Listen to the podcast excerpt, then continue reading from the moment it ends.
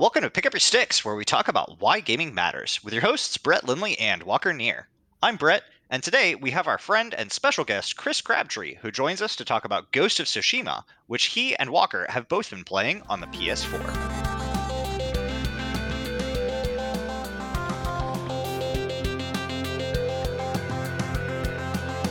Walker, uh, what's got you picking up your sticks this week? Hey, what's up, man?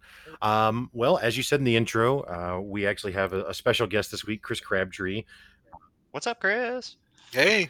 And um, yeah, Chris and I have both been playing a PlayStation 4 exclusive title, uh, Ghost of Tsushima, um, which is a, a, new release that just came out, uh, I think, last Friday, which I don't know, middle of July. I don't know who who knows when people are listening, um, but yeah, mid July of 2020. Um, but yeah, kind of a, a, rare thing. I mean, we don't really talk a lot about PlayStation 4 games on, on this show. I mean, mostly we you and I play PC games. Right, um, right. But yeah, but but Crabtree had discovered this game.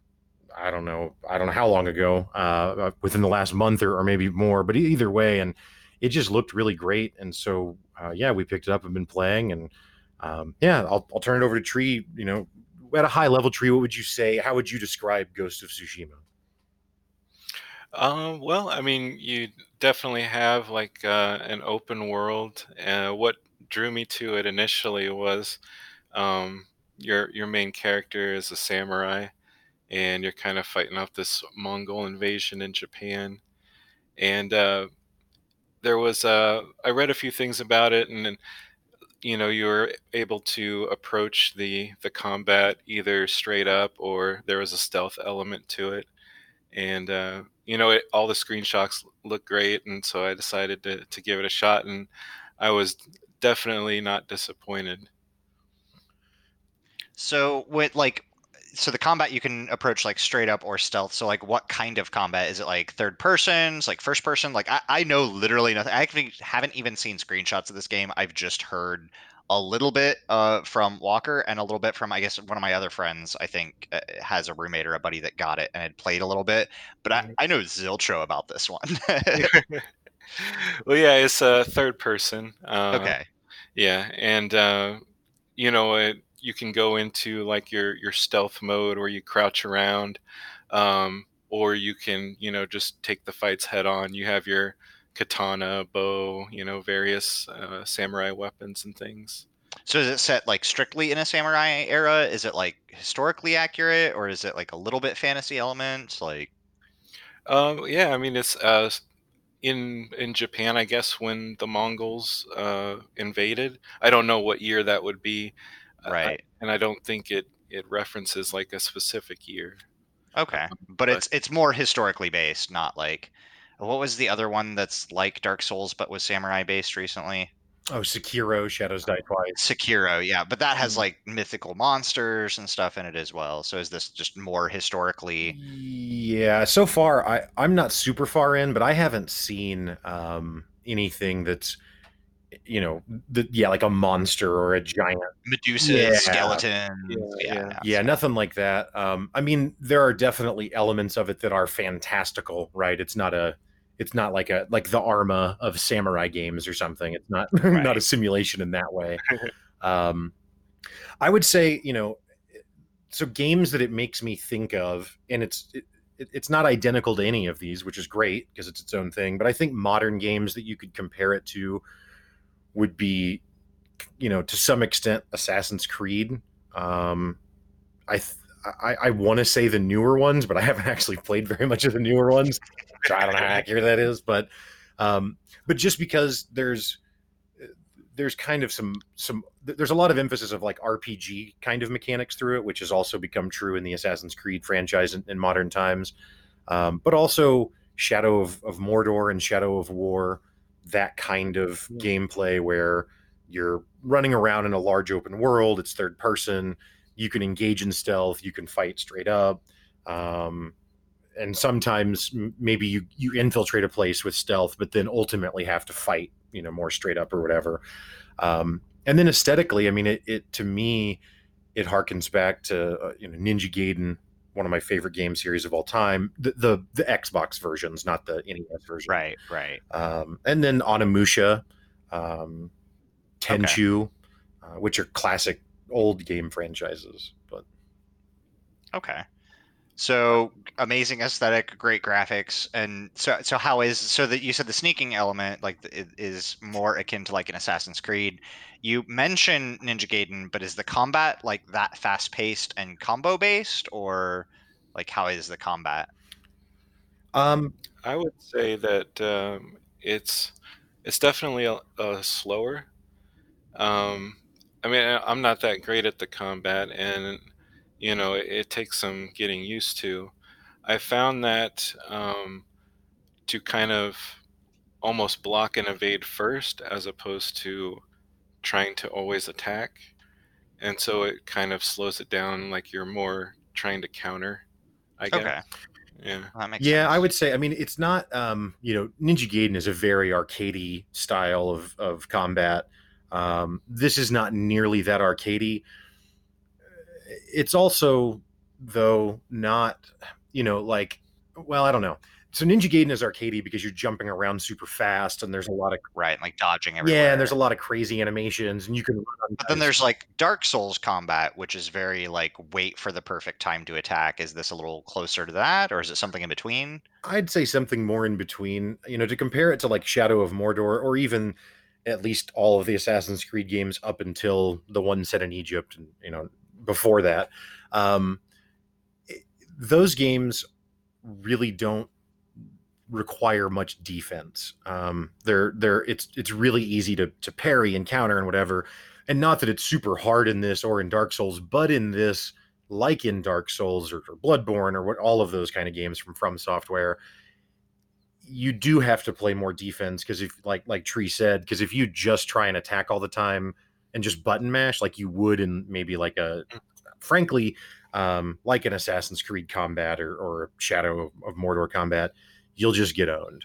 Um, I also am not that great at the combat, but I think it's super fun. Um, Yeah. Well, it, it's nice too because, like, you know, it offers a good challenge. Like, even uh, all the different enemy types, different weapons, they all have their different attacks, but they also vary their, their attacks. So, even like, you know, they may do a quick attack a few times, but then go into a long attack, and that will randomize.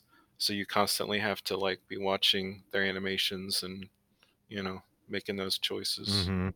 Right on. So, uh, so it seems like a pretty more like meth, like method based combat where you've got to. So I, I take it if with if that's the case, you're probably not engaging a lot of guys at once. So like what like how many enemies are you generally engaging at a time? I mean, you could. Um, you know, if if I was like really good at the combat, I wouldn't it wouldn't matter. But um, I try to isolate. Like you get into big fights where there's a lot of people, but I try to maneuver around the outside and and you know pick off. And so I'm not like in the middle and surrounded because it usually gets me killed. Right. No, that's fair. That's But fair. they they always like come up and flank you, and so you have to constantly switch targets if you're in the middle like that. Yeah, like with the different weapon types, like for example, like the earliest example of this that they demonstrate for you is um, so you can block just by holding a button, and then if you time the block in line with when they're swinging, you can parry. But then, like the first enemy that you encounter that that kind of changes that is a, a spearman, and so you can block some of the spear attacks, but then the spearman also has attacks where it'll kind of flash like a red dot at the end of their weapon, and that indicates that it is not blockable. So you have to dodge or evade. Ah. Um, Mm. I think as you continue to play, and there are multiple weapon types that have that kind of uh, mechanic. I think as you continue to play, though, you unlock more and more abilities that allow you to to actually block at least some of those attacks. Um, but early on, not. Um, so it's yeah, I don't know. It, it's it's definitely. I mean, I would say the most enemies I've probably seen. I, I wouldn't say more than ten. Um, okay. I'd say it's probably I mean, that's still a lot. it is, and I would say it's common to run into packs of five. Um, okay. but I try and do things like like you can assassinate enemies or um I don't know if you I don't uh, it's kind of hard to describe without being able to see but it's like the it's like the samurai version of a gunslinger duel where they both stand in front of each other with their their hands on their swords and then like both react kind of a quick draw sort of. yeah and like one person gets slashed and dies and the other person you know succeeded and, and lives or whatever so you can challenge people to that kind of duel which then results in basically an instant kill and you can upgrade skills that allow you to chain that into like two or three people so if i encounter that was. oh go ahead Oh no, go ahead. i was going to say if i encounter a big group i will use that method for example to basically insta gib like three of them so that i only have to, have to fight you know however many are left so So it's definitely going to be my next question, which is what's the progression like? So it sounds like you can unlock and upgrade skills. Is there like a skill tree? Is it all weapon based? Like, You have uh, these the different roles. Um, so as you finish, you know, complete missions, um, you grow your legend and you get skill points. Um, but then you have like your samurai skill tree, um, and then like you have different stances. okay, So you can switch your stances uh, depending on you know who you're fighting, and then you have the the stealth tree. It's called Ghost. Um, but then you get all the you know various ninja-like weapons and and stuff like that.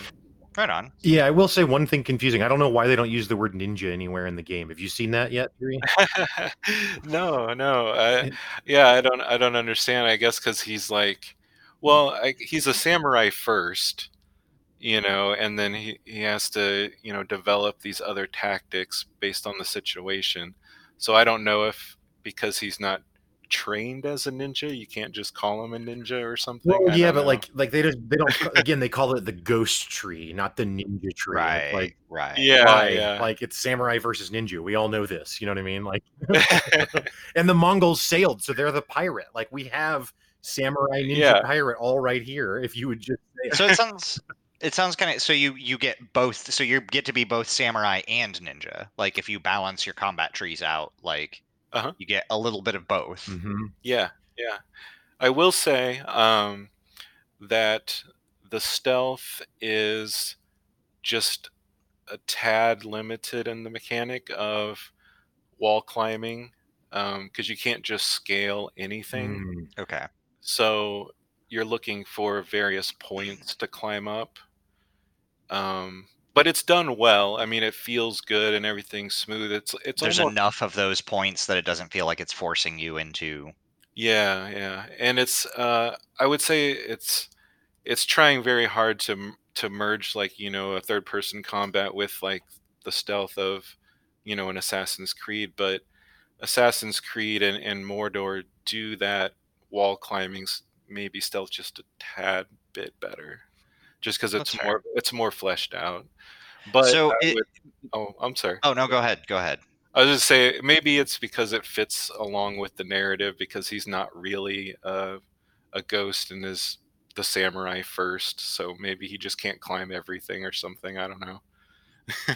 So is so you said it's an open world game, but it has a pretty strong story element then? Yeah, I would say it's it's incredible. Actually, I mean that's probably one of the things I'm most drawn into by it. Uh, I mean, as you know, I do not care about story largely, Right. um, and and and and certainly the gameplay here is what ultimately draws me in. Still, so that is still true. That that is primary for me, but the story is actually really well done, and and kind of like Tree was alluding to, you have, you know, the character is a samurai. The Mongols invade. The samurai are largely diminished. Um, and so, in order to try and take the country back, you end up kind of partnering with people that you probably wouldn't have prior to the invasion. People who are, again, they don't ever say the word ninja, but thieves and rogues or whatever, Right. you know. Um, but anyway, and and so there's a lot of like, like when you, you know, minor minor spoiler alert, but it's within the first thirty minutes or whatever. Get over it. Um, Walker also does not care about is true. spoilers. That is true. But I know that that he will not care about your spoilers either. Like, that's true that's true um but anyway like so for example whenever whenever you first because like when you very first start the game you don't have the ability to assassinate someone like that's not Okay. a, a mechanic available for your character but then Right. pretty quickly you meet the the thief and then they kind of teach you that or at least strongly suggest more than teach that, that you do Right. that and so when you do like it cuts to like this flashback scene where you're a kid and you're learning from your samurai master and he's explaining why the samurai don't kill that way and why they engage in these honorable fights. Um, so the the the mechanics and the gameplay are very, I think, very. They do an excellent job of weaving those in with the story so that it all kind of supports cool. itself um, Yeah. in a way that Yeah. A lot of games just frankly don't do. Yeah, I would, I would, I would agree, and I k- kind of explains why you know you can't just, I don't know, scale everything maybe, or you know, it. I was trying to assassinate a lot of characters before I had learned how to assassinate. I was like, I thought you could assassinate, but you know, I sneak up behind them Yeah, and yeah. challenge them to an honorable duel. Yeah, well, Yeah. but it's it's interesting. I mean, I don't know that much about the history of Japan, but um, I mean, they explain, which I assume this is accurate, uh, but they explain that basically Japan had become gotten to a point where it was just this criminal state where it was completely dominated by criminal elements, thieves. You know, not the mob because it's not that, but effectively. Um, right. and and so the samurai came into existence basically to try and and turn that back around but they are very much like they they will not bend their code kind of no matter what. Um, so Right. even if it makes more sense for them to assassinate someone they turn them around they look them in the eye they say i'm going to fight you and give the person an opportunity to fight back. Now they always assume that they're more skilled because largely they are but it's just kind of a i don't know it, it was a i don't know i thought it was a really cool um, explanation of their principles i guess and why it is that way. It's not just it's not just because of tradition. Like there's a real meaning behind it you know so. Yeah, it does a good job of weaving in that philosophy for sure. well so let me ask you a question brett. So you because i i don't I'm, I- you know I, I talk about these kinds of games somewhat often i think but what is your experience with kind of what i would call the modern brawler genre? I mean I, you played the ninja gaiden games back in the day is that right? So yeah, I played Ninja Gaidens on the 360, Yeah. um, which I loved. Um, I, th- you know, we had there was a there was a time period where there were a couple of game systems in a house I lived with a few other people, and there were a lot of games played. But I did not always necessarily get to play all of them because it was easier a lot of times just to, especially if you got to be at work in 20 minutes and somebody's already in something, you Mhm. just sit and watch them do it. Um, so uh, like Bloodborne, I believe, was played there. Um, and I'm trying to think other like open 3D brawlers that I would have that aren't EDF five or Dynasty Warriors. Oh yeah, Um, Dynasty Warriors is a good. is a- Yeah, yeah. I mean, I, I played a bunch of, uh, not a bunch, but several different Dynasty Warriors and and those type games. Um, so I would put just to give mean, some, I just to give you some fodder of what I'm talking, trying to refer to at least, like right. the Devil May Cry series, um, Nope. Bayonetta, um, one or two. Nope. Although I really want to play Bayonetta. Oh, it's so like, good. They look awesome. It's it's really good. Well, so and that's it. So Bayonetta, I think, and and Devil May Cry are are certainly are are faster. And arcadey is probably too generic of a term, but I mean, they re- I get it. I get what you're trying to explain. they reward offense more than they do defense. Um, Right. Whereas Tsushima definitely, like like we've said, uh, if you don't defend, you can just lose pretty easily. And the death animations are brutal. Like you'll get knocked down, and a dude will come and put his knee or his foot on your back, and then take two swords at the neck and just decapitate. Um, Right. And it's it's it's pretty disheartening when you're you think you're doing all right. Yeah and then you get way. decapitated and you're like okay all right all right I mean, when talking of defense in that kind of way, this is not a direct correlation at all, and I don't mean it that way. But I get a lot of. We played Soul Calibur Hmm. pretty competitively, and it would get to the point where it was because if you blocked, you could block an attack, but if you like hit block and back or forward at the moment that the strike hits, you would like counter the attack and force the player off to one side. Like if back, you'd force them to left, right, you'd force them, you know, to the right. And it would leave them open for either a counter attack or a combo or a grab.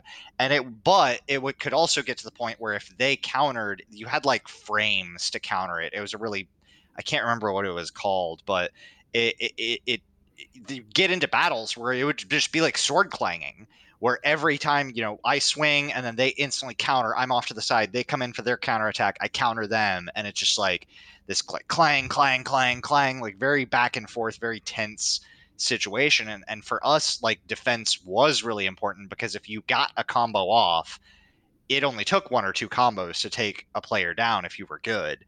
And so not getting like one combo, you're at half health, you can't take that again, you know. So you have to try to execute that back on the other side. But as far as doing it in more of like an open world sense, I know there's a few that I have played. I can't think of the names of them off the top of my head.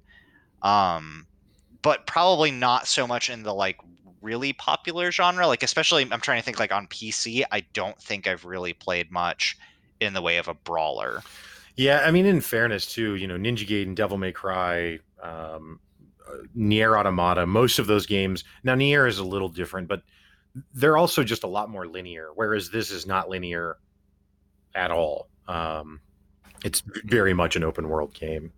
So, so how, and maybe Tree, since you've gotten a little bit further, uh, how do they pair? How well do they pair the open world with the story? Because I know something that really bothered me in like a Fallout 4 is that the story is there, but once you're in the open world, you kind of the, the story kind of doesn't matter. You aren't really driven to to complete aspects of the story. So mm-hmm. how do they pair those together? Um, your uh, all of your missions are, I guess, are not called missions. They're called tales, and so anytime you start something, it kind of like gives like a segment of that story, and even though it may not be a continuation of the main story, it seems to fit with the overall uh, situation that's going on.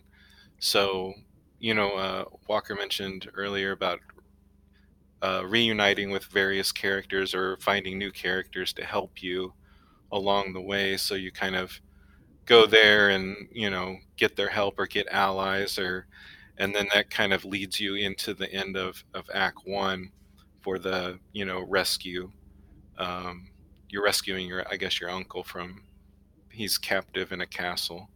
So you get all of these uh, allies to help you.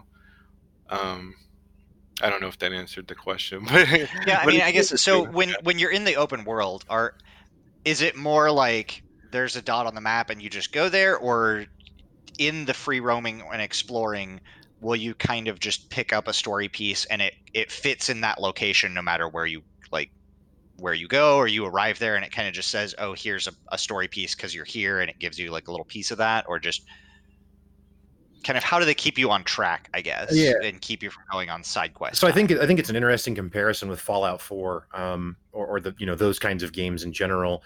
I, I would say that it's it's different because in fallout there's not a, a single narrative that unifies the entire land that you're in right? Like right. it's mm. it's more like you're being inserted into this world where everyone has their own interests and their own intrigues and whatever. So it's easy to get off track on the main story because you encounter people who have no idea what your mission is. Right. In this yeah. the country that you're in has been invaded by mongols and they've largely enslaved the japanese population. So like what tree said earlier is like i mean it, ultimately mechanically it is still you're getting xp and leveling but right. the way that they frame it is you're increasing your legend by helping people by like involving yourself in these tales these stories that then grow your legend which then increases your your level basically your legend right um so it, it's different because you know, let's say you're running around the map and you're not doing the main one of the main quests to rescue one of the companions that Tree was just describing. Well, maybe you stumble into a village um, that doesn't have a mission or something, but the village is still overthrown by Mongols, and so if you kill the Mongols there and like liberate the village, then that still it still makes sense in the it's larger... still tiny. I mean, that's no, that's huge. Yeah. I think that that like you said, tying the story into the world. Like everybody knows we're all under attack by the Mongols, so anybody that comes and saves us from the Mongols is going to be awesome and is going to be a legend, and mm. we're going to tell tales of them. And that I think that that unifying theme sounds like something that is really missing from like if if a Fallout game were narrower in story, but more like you know, closely tied to. And I think New Vegas kind of did this a little bit better, but even that, you know, I could see like narrowing the scope down even more and saying like, yeah, it's an open world, but everybody is against, you know, or it, you know, the Brotherhood of Steel is here to take over from the Enclave, and the Enclave has invaded everywhere and has taken over, and so you've got to act as a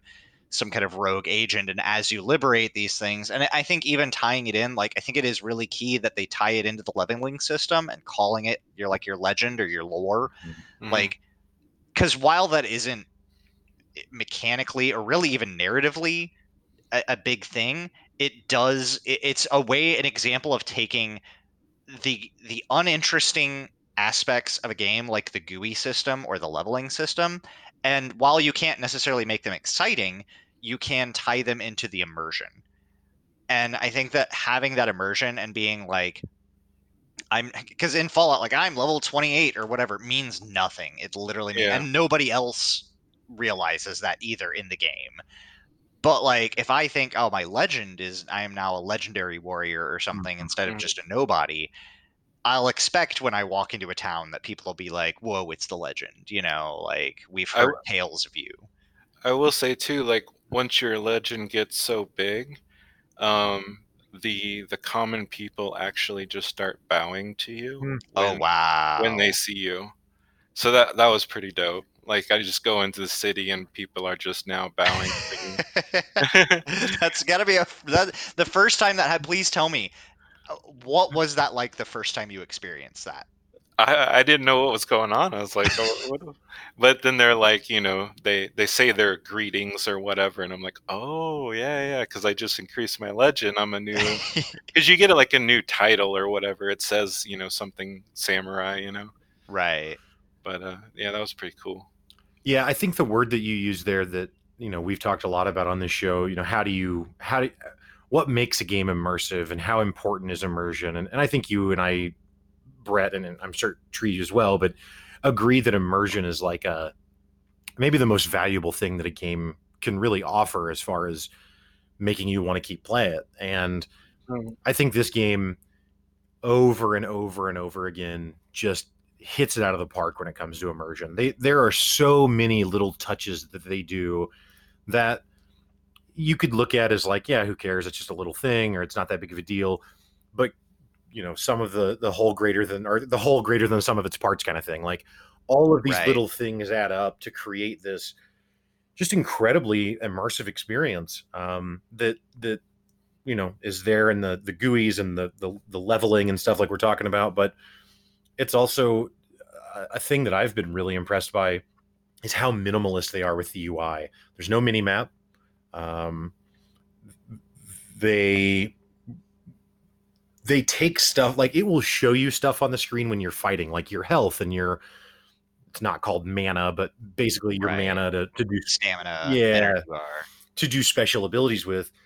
But then, like when you're just riding around the countryside, takes all of that away. Like so, you don't you're not constantly seeing so you don't, your health bar. So you're not constantly walking around the countryside. You said something important there.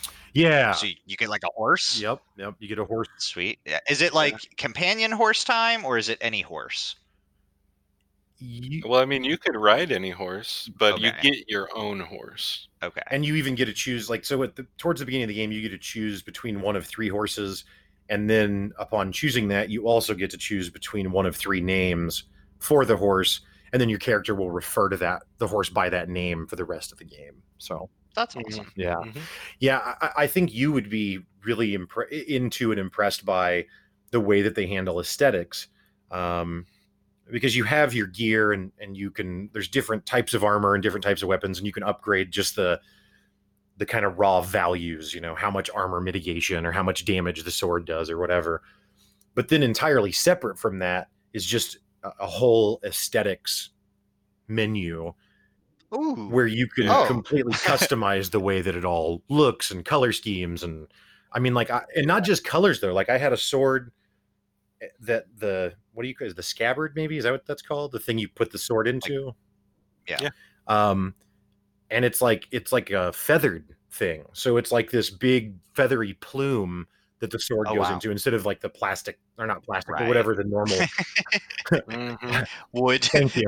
I was a samurai for Halloween one year, so that's my knowledge. so you know how all of this works, yeah, so I'm right? I speaking mean, from you know a place of authority on this subject. But But yeah, the details are amazing. Like uh, you know, all kinds of different colors to choose from, little tassels in different places, Mhm. and even after you you uh, pull out your sword, um, the tassel will still be on it. You know, like Nice. if there's one on the very end. So, but yeah, it keeps all of that. And uh, So with all of that, then how how are they handling like money and equipment and inventory? Are you like looting every guy that you're falling, or Uh, you, you'd have like a, um, a basic currency um, supply, and it kind of looks like I don't know rice pack packs or something. I don't I don't Okay. really know, but um, yeah, that functions as a currency, and then you can collect uh, uh, various flowers that you can turn into merchants for you know the aesthetic stuff, but um, you don't really have to worry about managing a, an inventory and a bunch of different items. Awesome, awesome, Yeah. that's really good. Yeah, it's. I mean, yeah, you, you yeah, exactly. You, you do you do collect stuff, but something else I was actually really pleased by um, is so there's there's predator hides as a, a not a currency but a, a crafting material. I guess is the right way to say Mhm. that. So like so far, the only predator I've encountered is a bear, right? And the bear is attacking someone else, and I join the fight. And if the bear dies, I can get its predator hide and then use that to craft a bigger quiver or whatever. Um, which that's cool.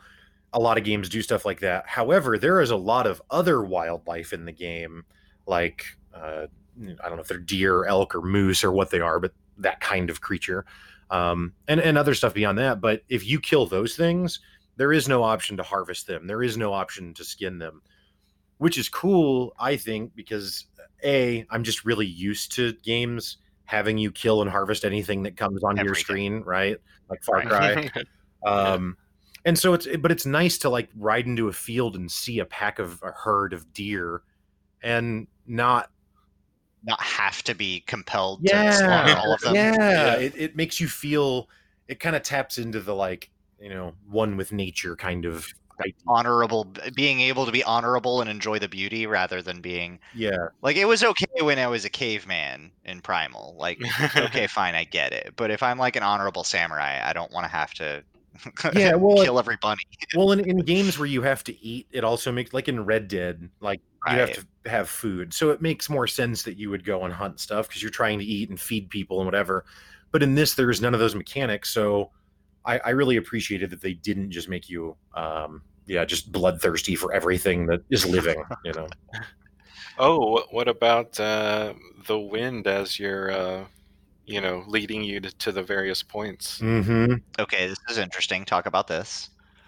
Well, it's like a, you know, if you pick a, a waypoint on the map or something, um, it's not just an arrow. You have to, you, you swipe the the middle button on the controller, and then it brings in the wind, and then you can just uh, follow the wind to. So it like wafts the Right. grass around you and the leaves and shows you which direction to go. yeah, yeah, yeah. Oh, that is incredible. it is Yeah, it's so good, and and and all of the the grass and the you know foliage is is really beautiful. So when the wind comes in, it just like you know super immersive.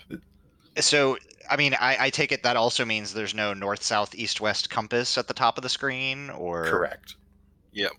Wow. So there's just a lot of screen real estate. It sounds like to show you. i'll take a picture awesome i'll take a picture and show it to you I mean, I could I could look at some Well, that's fair. I'm just. I just mean like it's Yeah. just, it, but it's it's shocking how little UI there is. I mean, there are times when I'm playing where there is no UI, um, Mhm. and it, it.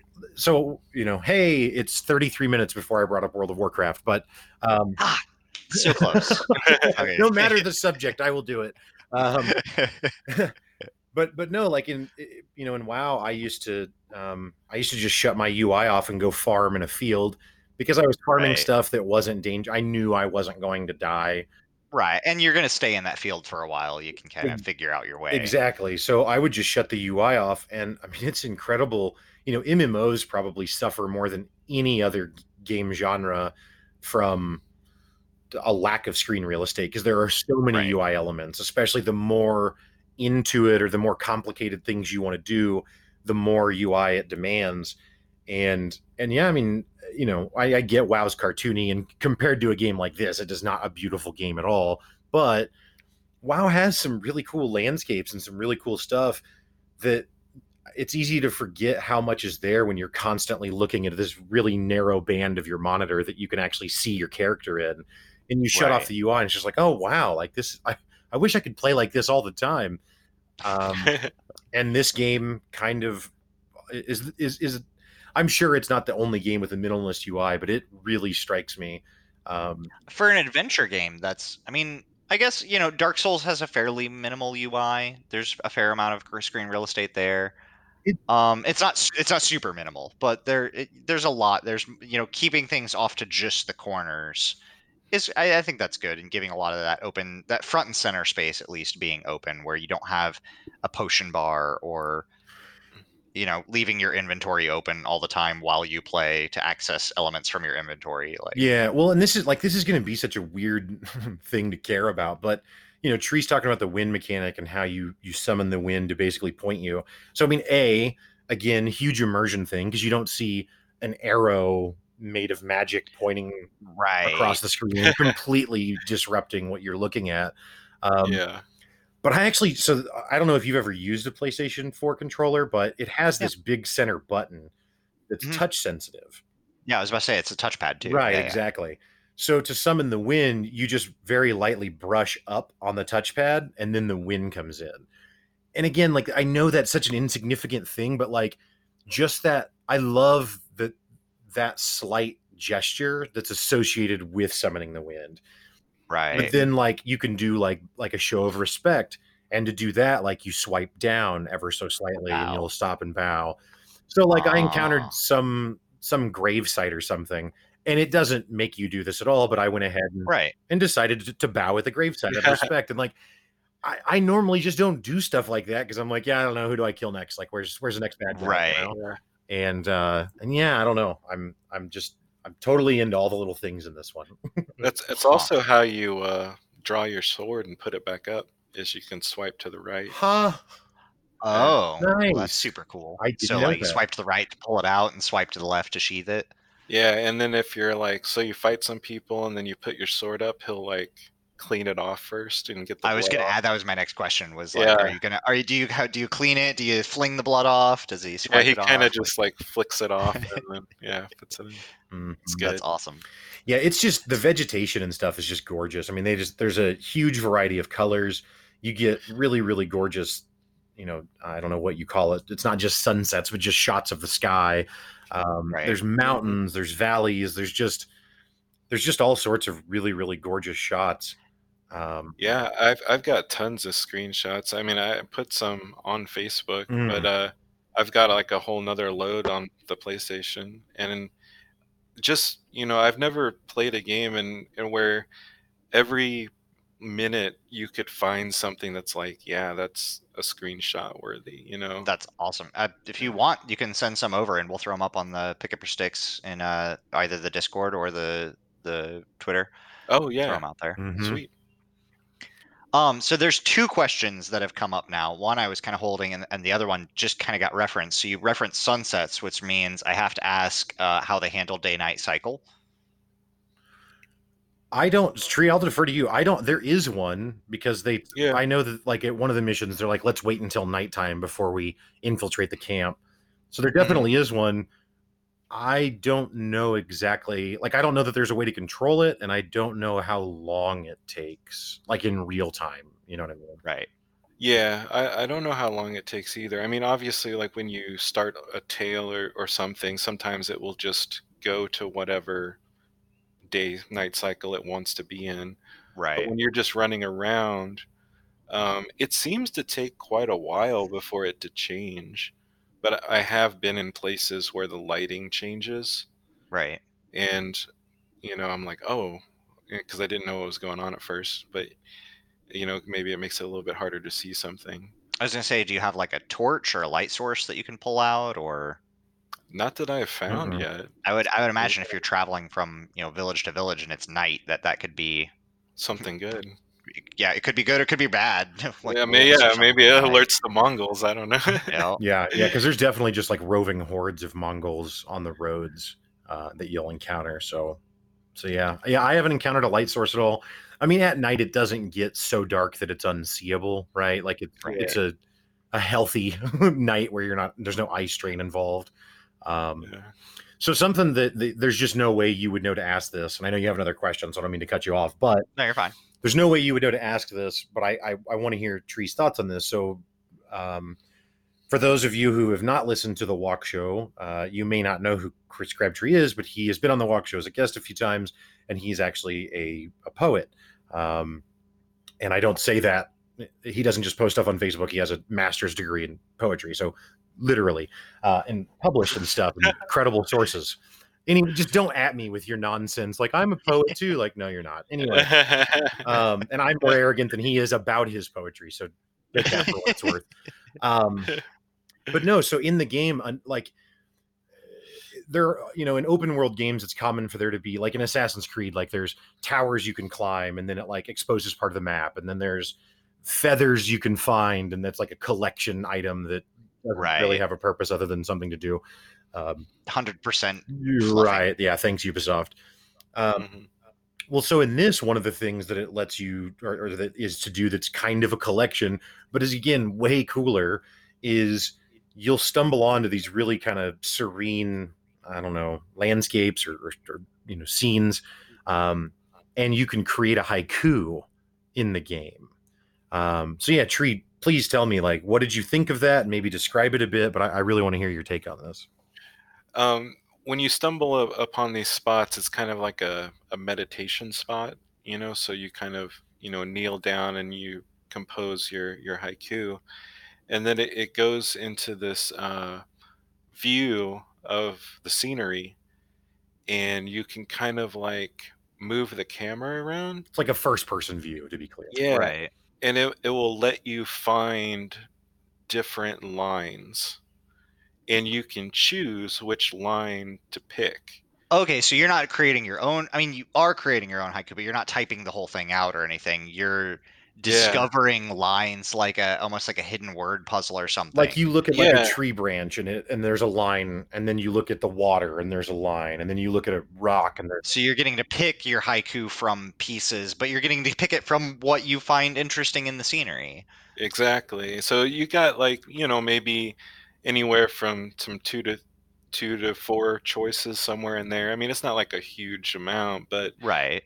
based on what you pick i think it, it influences what your next choices are Right. and so it kind of just lets you you know sculpt whatever you know you find interesting or you know want to say and uh i don't know if it influences your reward or maybe it's just a set reward for doing it but you end up getting like a vanity item you know headband or something like that but um i kind of want to like choose other options to see if it changes anything See if you get different kinds of headbands or something. yeah yeah i don't know If it's like but- if you pick if you pick the water option, does it give you a blue headband versus the tree giving you green or something? Like but it, it's a it's an amazing uh, mechanic to to build build in you know even it just being what it is now like you could expand on that easily and kind of you know make it more robust and but it's just a good definitely seems- interact yeah, it it definitely seems like there's a huge focus on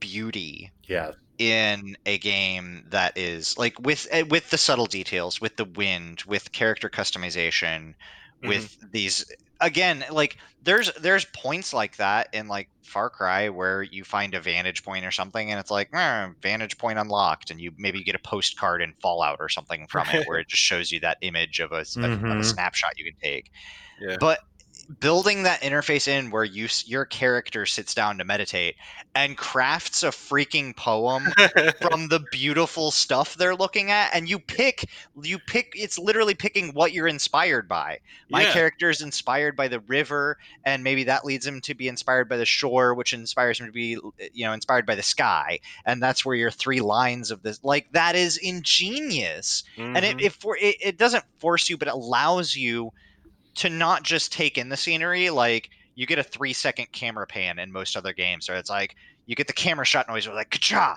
pan, ka and white flash, and you're back to being able to play. But mm. this allows you to like interact with that beautiful space that's been created and look around it and also craft something that like i assume you probably can go back and reread your own haikus yeah, yeah, yeah it saves yeah. it uh, under the headband so if you like go over the headband you can see what you crafted so that just it kind of further reinforces like taking a moment to and your character's literally meditating and then crafts a simple like that's that is so cool that i mean that's the kind of immersion that's like yeah this guy is a samurai like he's gonna be trained both in martial arts and creative arts mm-hmm. and like that's that's cool it's that uh, yeah, I'm I'm telling you, man. Like this is the most impressed I've been with a new title. I mean, I don't know that. So Doom Doom 2016, and then subsequently Doom Eternal, completely blown away by. Uh, obviously, a completely separate genre of game as well. Right. Um, and it's not a zero sum game where only one can be the best. It's not Highlander, but um, no. but man, like I, I'm I am completely blown away by this game. Um, but taking something in a direction that like it's always surprising to me when I think that the boundaries can't be pushed in a genre, mm-hmm. and then like to see something like this where it's just the non-combat like I all of the things all of the non-combat things that have been discussed to me sound like they could create a complete game, like a narrative story that had zero combat and allowed you to see beautiful places and make haikus and customize your character and ride a horse and call the wind. All sound like kind of like an indie art game. Yeah. That would be beautiful and amazing on its own, but then to also say that it has good eh, you know, sneaking mechanics and good stealth mechanics and good combat mechanics all on top of that really just sounds like an epic game. like Oh yeah, yeah. It's uh it's really refreshing to see someone be so conscious of how the player interacts with the world. Mm-hmm. Like they really m- went out of their way to find new and fresh ways to, you know, get that immersion in there and give you new ways of of interacting with the world. Yeah, you know, and I don't mean to challenge something that Tree said earlier, um, but you know, the fact that you can't climb any wall, um, I don't know why you can't. It very well may be the lore that you're not a ninja, so you're not trained in that way, and, and that makes plenty of sense.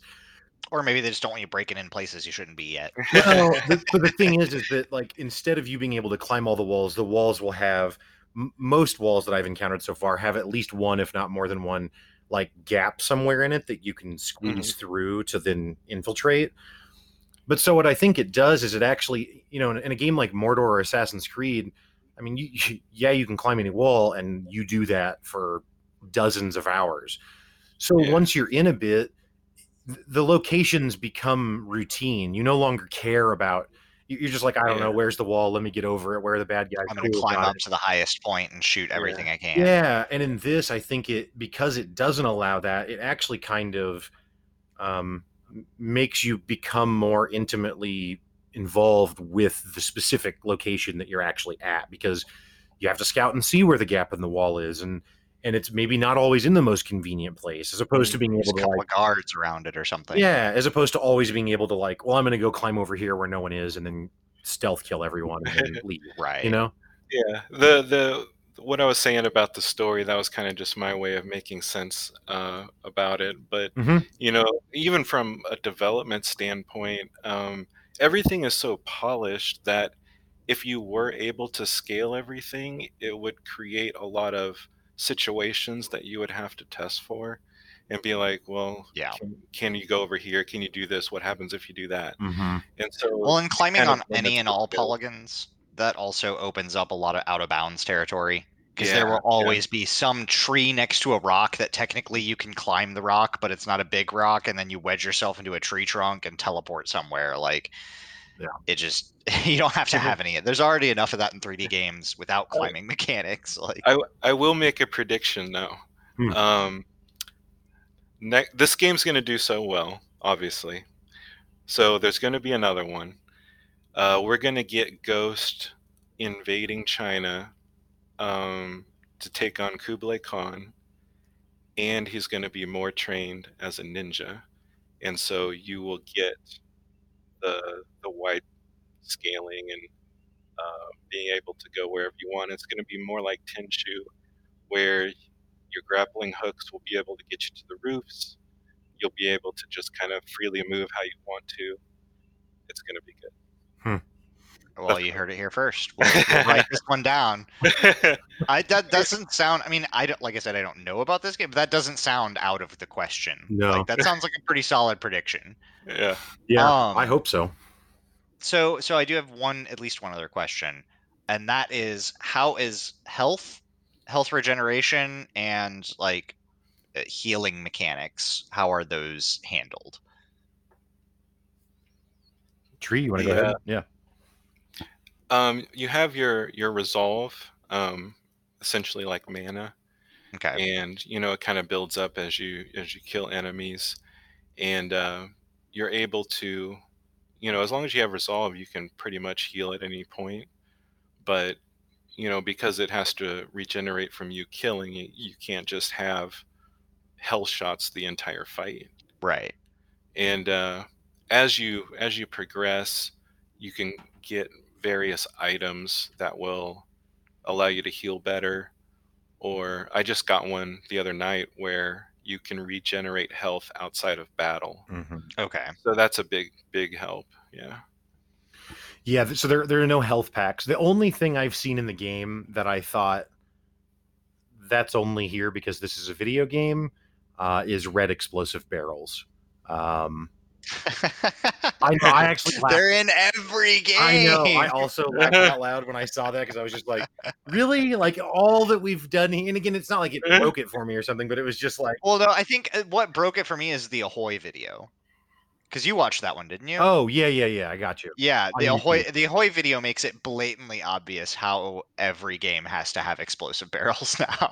Correct. Well, and they and I think that in a game like this where it's supposed to be there's a stealth element and you're taking on packs of enemies that are much bigger than you, it it's I get it because it's a way to allow you to kill a bunch of enemies quickly. Um because you can, you know, if they're all by the barrel, you can explode the barrel or whatever, or you can lure them over by the barrels and, and kill them. Um, but that's the only thing that I can think of off the top of my head that is like, yeah, I don't think I don't think they had red explodey barrels in Japan when samurai. I don't think they have them now because Just I've, never- laying around. I've never heard of that in real life. walking through town, seeing a box full of TNT. You know, right. Um, but other than that, yeah, no health packs. Um, like Tree said, you only regen the, the the resolve to heal yourself through fighting, so you can't just you can't go and like find an item to boost your resolve even, let alone Right. heal. Um, yeah like a, a, usable item like that. Um, so eventually you get the ability to heal outside of combat, but then but it's if it- passive. right, right, and that's fine. That I it just kind of made me want because then it, it kind of almost makes it like I'm trying to think that like having one kind of health pool for almost like an entire mission, or do they do like some checkpoints and stuff in there for? no, No, not really. because there's not really because the missions are still open world, right? Like it doesn't. It doesn't. you're not like locked into an instance once you get to a certain area or something. correct. Correct. So then, how do they handle? I guess that's the next question. Is it seems like if you, especially earlier on, until you get the passive healing, you could like potentially get through a battle and maybe have three quarters of your health, and then get through the next battle and then have half your health, even though you're kind of healing through it. Like, so then that kind of asks like, how do they deal with saving and loading? Uh, do, do they have any auto saves, or do you deal with only save slots? It auto Yeah. saves for sure. Tree, do you know um, when you die, do you come back with full health? you come back with full health but um your resolve is limited Okay. So like I was in this duel and uh I started the duel with you know pretty much full resolve and I ended up dying and you know you can redo the battle but my resolve was lower than when I first initiated it. So it, it made it like a little bit harder cuz I had to you know manage that better. Right. Yeah. Another, But did it put you like so? So I guess so. It, again, is that so? It, au- you said it auto saves. Does it kind of put you? It, it's it's weird to have like because they're not checkpoints in an open world, but I assume it has to put you somewhere close. It auto saves a lot. Um, because I've I've died, you know, randomly just doing all kinds of stuff, you know, jumping around, falling off cliffs. But every time I end up dying like that in a, a strange way, or even, you know, in a duel or battle, it always restarts me at like the perfect spot where I, where I'm like right back in it. So I don't have to replay content to get Or back run to all the way through a town that's already full, uh, already empty, even like just Mhm. to kill the one boss at the end or something. Like, Yeah, I, I haven't had a bad reload after a death yet, where it's just like, oh man, I got to replay all that. Yeah, you know, something that uh, another game that maybe is in the genre at least, but uh, Horizon Zero Dawn. Um, mhm. Horizon yeah. Zero Dawn, super fun. coming to PC soon. Yeah, I get to finally play it. Although now I have just another reason to need to buy a PS4 now. that's true. Um, Yeah. I so Horizon Zero Dawn doesn't have friendly auto save mechanics, and I've played in that before and been out for thirty minutes since my last save, and then gotten killed on something dumb. Oh. And I'm thirty minutes back, and it's just like, oh man, like It's such a killer when that happens. it You know, it's like, ooh, your momentum and Well, and I think It's just- even more so in an open world game because, Mhm. uh, like in a linear game, like in Ninja Gaiden, I die all the time, right? And Mhm. Right. but I'm not mad in the same way because it, it, there's a pattern to it all, Mhm. you know. But in- well, there's a set level and a set Right. progression. Like in open world, if you you may have gotten a random encounter that gave you an item that you needed, or Mhm. you uh, discover a pack or a cave or something. And, and there's so many things that can be randomized that when it reloads, aren't guaranteed to be that way. Mhm. Well, and Yep. also like kind of, you know, if you did happen to stumble upon a cave, like you're in this moment.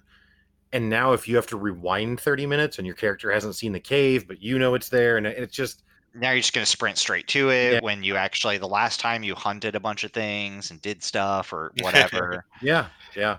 It it also uh, randomizes the the real world events because I I did a standoff on this Mongol patrol, and uh, I just messed up and just got killed right away, which was funny. But but whenever you stop. yeah, I was like, yeah.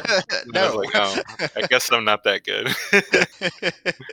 but uh, after it reloaded, the patrol was uh, down the road a ways, so oh. it was like out of you know my where I was heading, so I didn't have to fight him. But also still there, so if you wanted to try again, you could. yeah, Hmm. yeah, Yeah. That's really cool. I I mean, uh, th- there are even more features of the game to talk about, but I, I don't mean to just go on and on endlessly. But it is, you know, uh, it is definitely which Doom Eternal only came out in March, so that's not a very long window. But it's definitely the most exciting excited I've been about a game since Doom Eternal. And pre Doom Eternal, I don't I don't know I don't know I don't know outside of the Doom example, I don't know the last time I was this excited by a game. I mean, Borderlands Three was really good. Um, but Borderlands 3 also is the third, really fourth game in that series.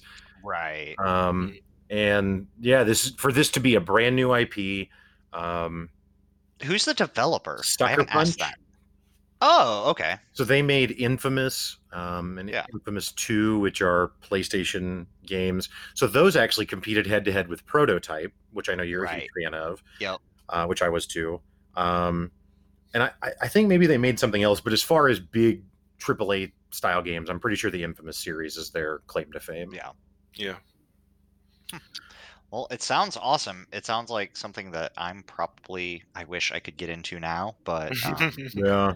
we'll see. I don't know that my slush fund is going to be able to put uh, a, a PlayStation and a, a VR system in this household at the same time, but I don't. I mean, I don't know what Sucker Punch's relationship with um, Sony is, and I, I do know that the Infamous games never came to any other platform except PlayStation.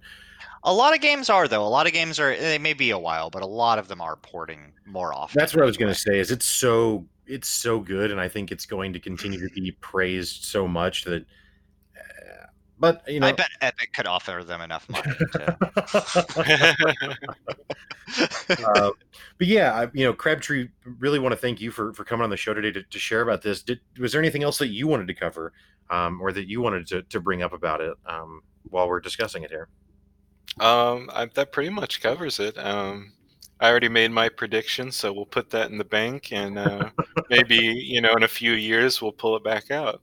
Yeah, no, that'd be awesome. We, I would love to pull that quote out and play it you know, a few years from now and have you be 100% right because that would be just a glorious. So here's that would be awesome. Yeah. so Tree's prediction probably is is more accurate. This isn't really a prediction as much as a wish.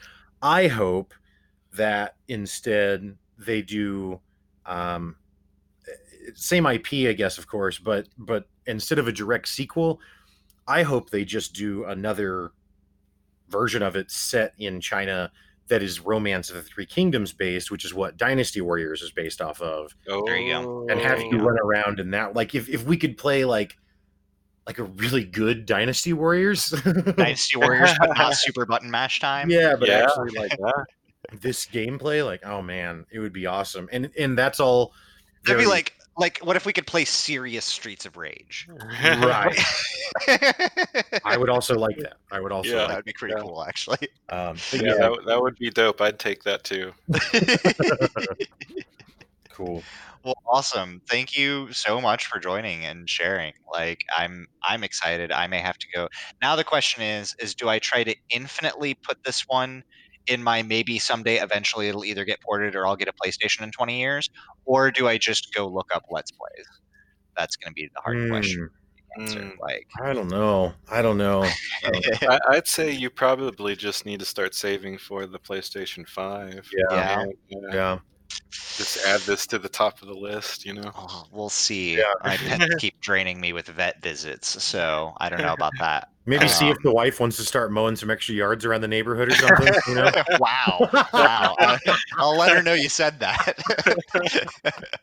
you need Walker says you need to mow extra lawns so that I can get a PlayStation. It's such a pretty game. It's such a pretty game. She'll says you understand. He says you can Fine. watch. Yeah. I mean, the other thing is, I can bring up the only real news that I have from this week because uh, while I am still ready to present on Hand of Gilgamesh, I think I want to do that at a later date. I, there's still, I'm st- I'm playing through it very slowly lately. As as I've said, there's lots of pet vet visits going on. Um, both of them are okay. They have returned today, but it has definitely slowed down my game time some. However, what has filled the small pockets of time uh, in the in between is I now have a TikTok. Um, so I'm one of those old elder millennial guys on TikTok doing uh, mostly cringy D and D and mental health support things, as well as uh, whatever else. A little bit of cosplay. I just had my first video, quote unquote, blow up today. Uh, it's posted this morning and got like 40 followers and like 1,200 views on it. So I'm pretty stoked about that because those are. Yeah, those are big numbers for me. I'm putting up big numbers. Uh, so who knows? Maybe putting some uh, pick up your sticks content on there as well, or if you just want to follow for the kooky, weird D and D cosplay related and estranged mental health content that I can put out there. Uh, you can search the underscore quantum underscore anomaly. Um, I have. It's an actually like quantum anomaly 3608 or whatever because they wouldn't give me my username because someone out there someone beats me to it every time Mm. but it's the same logo that you can find on my personal twitch channel or my personal twitter or in the discord so if you see the qa logo from any of those it's blue it's got lightning bolts out around it it's, it's pretty easy to see so yeah feel free to follow me on tiktok and and watch me cosplay d&d characters All right. Well, that's all for our episode today. Follow us on Twitter to join the discussion, share your thoughts, or catch our stream times. If you enjoy the show, tell a friend and help us keep growing our audience. You can also join us on Discord and in our Steam group. All of the links will be available in the show notes. If you want more of my insights on pretty much everything not related to gaming, check out my other podcast, The Walk Show, which is available everywhere podcasts are found.